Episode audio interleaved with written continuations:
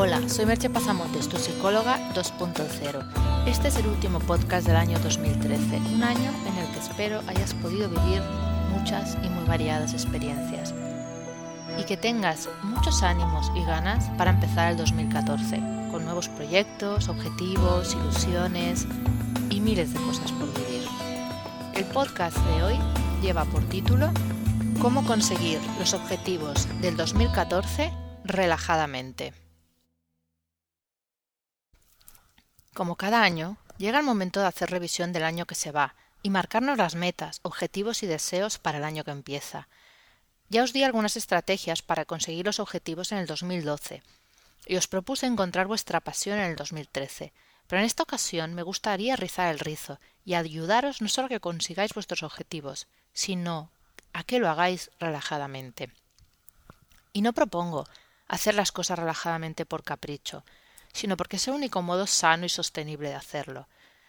Es obvio que en determinados momentos no nos podemos ver obligados a hacer algo con prisas o con tensión, pero esa no debería ser la tónica general, porque las cosas hechas bajo presión, con prisas, con angustia, no suelen salir bien, o no salen todo lo bien que podrían salir en otras circunstancias más pausadas.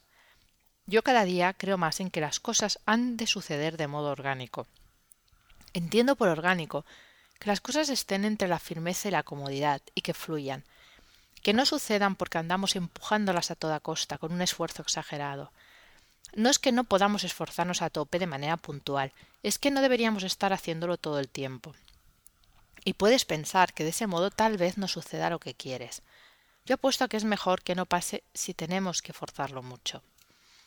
¿Qué cosas podemos hacer para conseguir nuestros objetivos relajadamente? Te voy a dar 10 ideas. La primera. Pon objetivos que estén en la zona de desarrollo proximal. Este es un concepto prestado del aprendizaje y que se refiere al espacio, brecha o diferencia entre las habilidades que ya posee el niño y lo que puede llegar a aprender a través de la guía o apoyo que le puede proporcionar un adulto o un par, un, un igual más competente.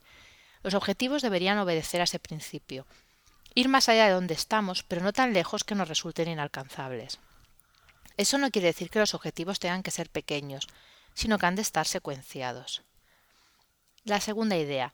Aprende a estar en foco. En determinados momentos, el mejor modo de rendir es estar enfocado. Vale más una hora de trabajo enfocado que cinco de trabajo disperso. La tercera idea es usar la atención flotante. No podemos estar todo el tiempo enfocados porque sería agotador. Pero eso no quiere decir estar desatentos. La atención flotante sería un modo de estar con la atención puesta hacia el exterior, pero sin focalizarse en nada concreto. Es dejar que la información llegue sin hacer esfuerzo, y confiar en que nuestro inconsciente es capaz de seleccionar y procesar la que sea más relevante. La cuarta idea es concentrarte sin tensión. Esto, aunque suene contradictorio, estar concentrado sin poner tensión en ello. Iría en la línea de la atención flotante, pero para la concentración. La quinta idea es que medites. Para poder estar en ese estado que he comentado, de concentrarte sin tensión, de usar la atención flotante, incluso de estar en foco, seguramente será necesario que medites. No es obligatorio que lo hagas sentado y poniendo la mente en blanco. Existen numerosas técnicas efectivas para meditar. Utiliza la técnica que te sea más efectiva, pero tienes que conseguir cambiar el foco de atención habitual de tu mente y no permitir que los pensamientos te arrastren. La sexta idea es que no procrastines. Si has decidido hacer algo, hazlo. Demorar el momento de empezarlo no va a solucionar nada y estás ocupando la mente con una tarea no productiva. La séptima idea es controlar los tiempos.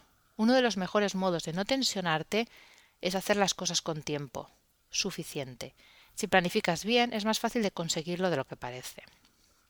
La octava idea es que busques objetivos en conexión con tu elemento. Si estás haciendo cosas que te gusta hacer y que además se te dan bien, el esfuerzo y la tensión será realmente menor. Si aún no lo has hecho, trata de descubrir tu elemento y disfrútalo.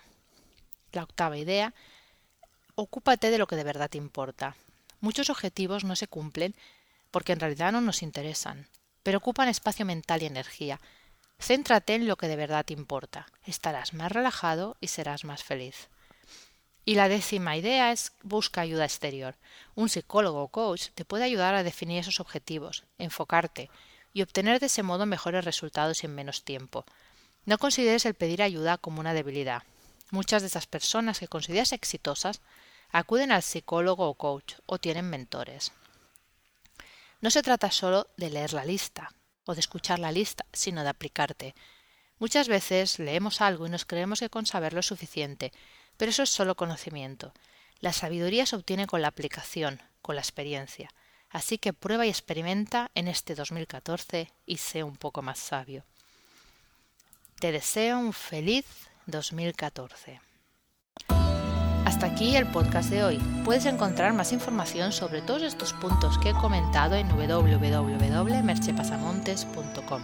Allí también encontrarás una información amplia sobre mis servicios. Te espero el próximo año. Bye bye.